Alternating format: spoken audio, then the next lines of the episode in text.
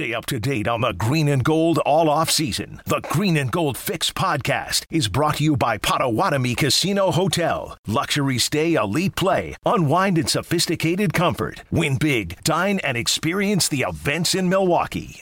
You know what? Whatever. I'm adding that to our draft. right now. You just learned who Greta Van Susteren is, and all of a sudden it's a part of the show going forward. So this past weekend, we heard from Mark Murphy. He is the latest to chat on the Green Bays of our lives that has been going on up north with the franchise. So Mark Murphy does this Murphy Takes Five thing, and it is basically a I'm going to get my message out. I'm going to get the way that I feel out about this, and it was a strong, unprompted endorsement of Brian Gutekunst. So if you were wondering if maybe, and I know it's been out there that they weren't going to fire Brian Gutekunst, but if you were wondering how Murphy felt about Gutekunst and Matt LaFleur and Russ Ball, he lays it all out in this thing. And I'll say it again. Unprompted. Let's see your reaction, Shu, when you heard what Mark Murphy said. Unprompted. I'm going to say it again. The guy was asking about Yeah. Julio Jones, and he was like, "Well, thank you for the question, even though there was no question. Let me take a moment to endorse Brian Gutekunst, Matt LaFleur, and Russ Ball." I think he knows it's over. And he's just posturing to get as many fans onto the side of the Green Bay Packers as he can. Um, just the fact, yes, that he did a ringing endorsement of the management team, which, what, two weeks ago, Aaron Rodgers said nothing about. And then coupled with the fact that he just, I don't was it piling on about the fans? He, who divided, did he say who divided the fan bra- base? No, he just said that they were divided, and the that is a fact. situation we face with Aaron Rodgers has divided our fan base, which again, very good from a linguistics standpoint because he didn't say Aaron Rodgers has divided our fan base No. or the you know the situation we face with Aaron Rodgers has divided our fan base. The emails and letters I've received reflect this fact. Ashton, you had a very visceral reaction to that statement. The statement that the situation they face with Aaron Rodgers has divided I mean, the like, no bleep, Sherlock. Thanks. Thanks, Mark. Real, real glad you took time to type on your little keyboard and type, yeah, yeah, yeah, you know, Aaron Rodgers thing's really divided everyone. Thanks. Thanks, Mark. Appreciate it. Well, who's so now? Now whose turn is it to talk? Nobody's going to talk. Well, and Is it back well- to Aaron? Is well, it no, Aaron's turn to talk? Here's the issue that I have with this. And this is a, this is something that Murphy does every month, and nobody cared about really this monthly column that Murphy did until this situation hit, because now it can give us some sort of insight into what he's thinking. But here's where I where I have an issue with this, and I had an issue back with it in 2008 as well, because Murphy was a part of that. But Murphy and Thompson are a part were a part of that in 2008, and Murphy and Gutekunst are a big part of this now. And yet, because mini camps are going on, mandatory mini camp begins tomorrow, OTAs, all this off-season stuff, Matt LaFleur is the only one who goes out there as a face of the franchise to answer questions. Like Murphy doesn't. Murphy gets to protect himself and be in this little bubble and pick and choose whatever questions that people send in on the Packers website.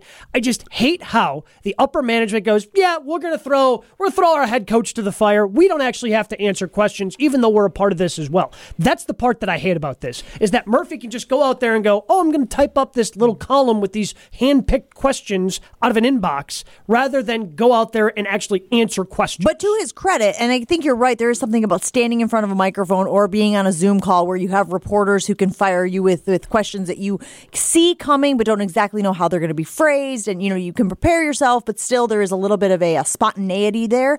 I do like, though, that even though these questions weren't specifically about the situation, he used the platform to address it. Because I think we would be crushing him if another, you know, what are they called? Uh, timeout with Mar- That's not what it is. Murphy takes five. not timeout. Why are with they Mark not called Murphy. Murphy's Law? I don't understand Boom, that. boom. No, that's law and Is that a little Whatever. arrogant? He said law. That's what I thought of. okay. Ashy? Would that be arrogant? I mean, read the answers. Yeah, of course it would be arrogant, but He like, answers a question Right. about the Washington football I team know. in That here. was hilarious, by the way. Um, I did think it was also interesting, though, that he says, as I've wrote here last month, we remain recommitted to resolving things with Aaron Rodgers and want him to be our quarterback. We are working to resolve the situation and realize the less both sides say publicly, the better.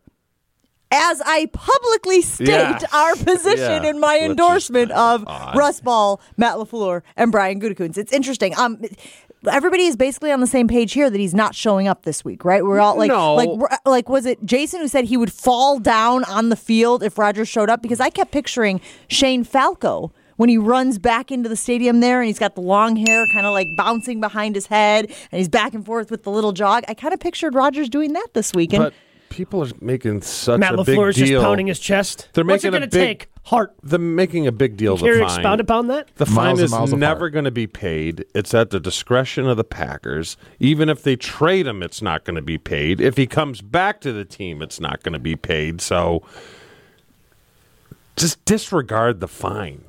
It doesn't. well, you're talking never about the paid. you're talking about the tweet from Adam Schefter this morning, where he says, with Packers mandatory minicamp scheduled to start Tuesday, Aaron Rodgers would be eligible to be fined ninety thousand eighty five dollars for not attending, though. Green Bay could issue an excused absence, which also would excuse him from the fines. It's an option that the team has discussed. Well, and if they're publicly going to be out there saying we're we're working to resolve this, I mean, publicly that would be a way to res- to, to point to, hey, look, we're, we're giving him excused absence. Yeah, we're we're yeah. you know what I'm saying? Like, it, there's not much there, but you go, hey, we're willing to work this out. We even waived this nearly a hundred thousand dollar fee. Which, from a PR standpoint, they probably should do. And you can look Right. for that information in the next Murphy Take Five, Murphy Takes Five, where he says, and we told Aaron that we would, you know, do away with any fines, and he still didn't come back. Like all of this information definitely helps the Packers if, in fact, it is a PR battle at this point, like Chewy thinks it is. Now, once you hit training camp, the Packers cannot waive that because of the new CBA, which is already in place. When Roger starts missing time, like you can't, the the team can't waive those fines. That is you're no, being but they fined could no rework a what. deal that says, okay, what do you owe in fines? Two hundred twenty-five thousand. Okay, we'll add that to the No, contract. but you can't. No, you can't. You can't get that waived. Like he's going to have to if he misses if he misses training camp days, that can't be waived. What's the date of training camp again? July thirty first. Wow, that feels like Put it this way: if forever this thing gets to, if it gets to training camp, it's over. It's done. I thought you said it was over already.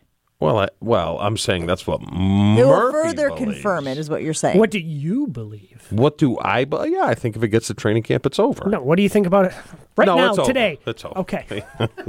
Is that what you want? That's all I was Yeah. asking for. if you think it's over. Man, When it's over, it's over.